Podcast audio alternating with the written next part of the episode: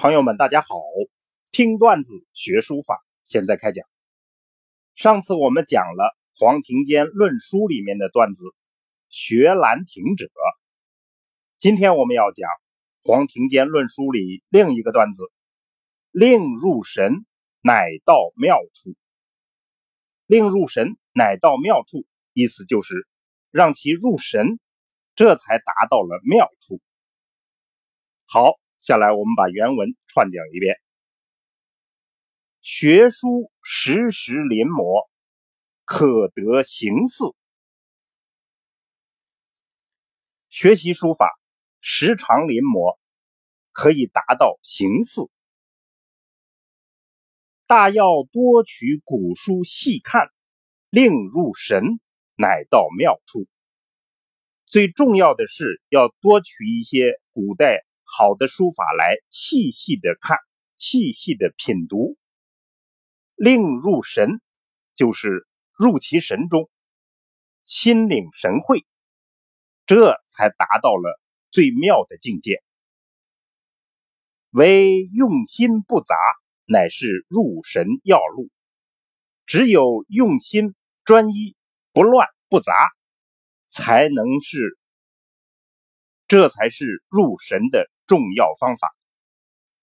好，我们把原文整体诵读一下：学书时时临摹，可得形似。大要多取古书细看，令入神，乃到妙处。唯用心不杂，乃是入神要路。好，我们下来做一个解析。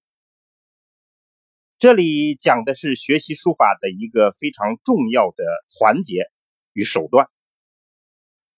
这个问题上争议颇多，我们不去理会争议，只是就原文字出发来理解黄庭坚的意思，汲取他的经验。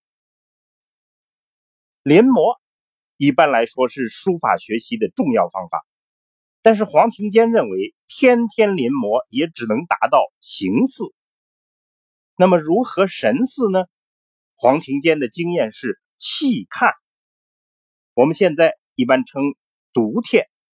说到读帖，很多专家都有不同的说法，我们也不去管它，只理解黄庭坚的原文。他说是细看，细到什么状态呢？要入神，只有入神了，才能达到妙处。那么如何入神呢？黄庭坚说：“很简单，要用心不杂。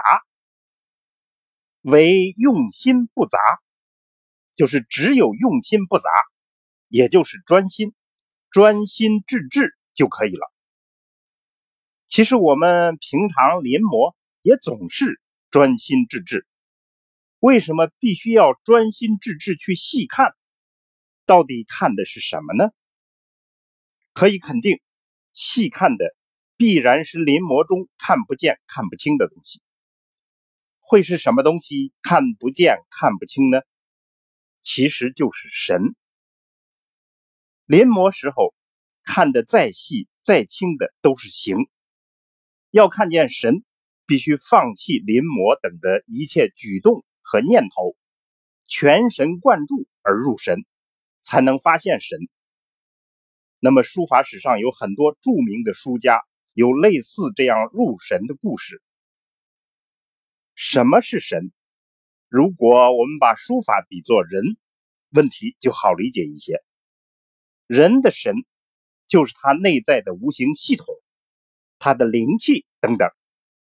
那么这些特点，书法也都具有。所以黄庭坚的意思是，把书法看作是有生命的活物。只有这么看。才能入其神，所以，我们今天段子的结论就是：古代经典的书法，关键在于其有神，悟到其中的神，入其神中，与其神会，从而传承其神，这才是大师的经验。好，听段子学书法，我们下次再见。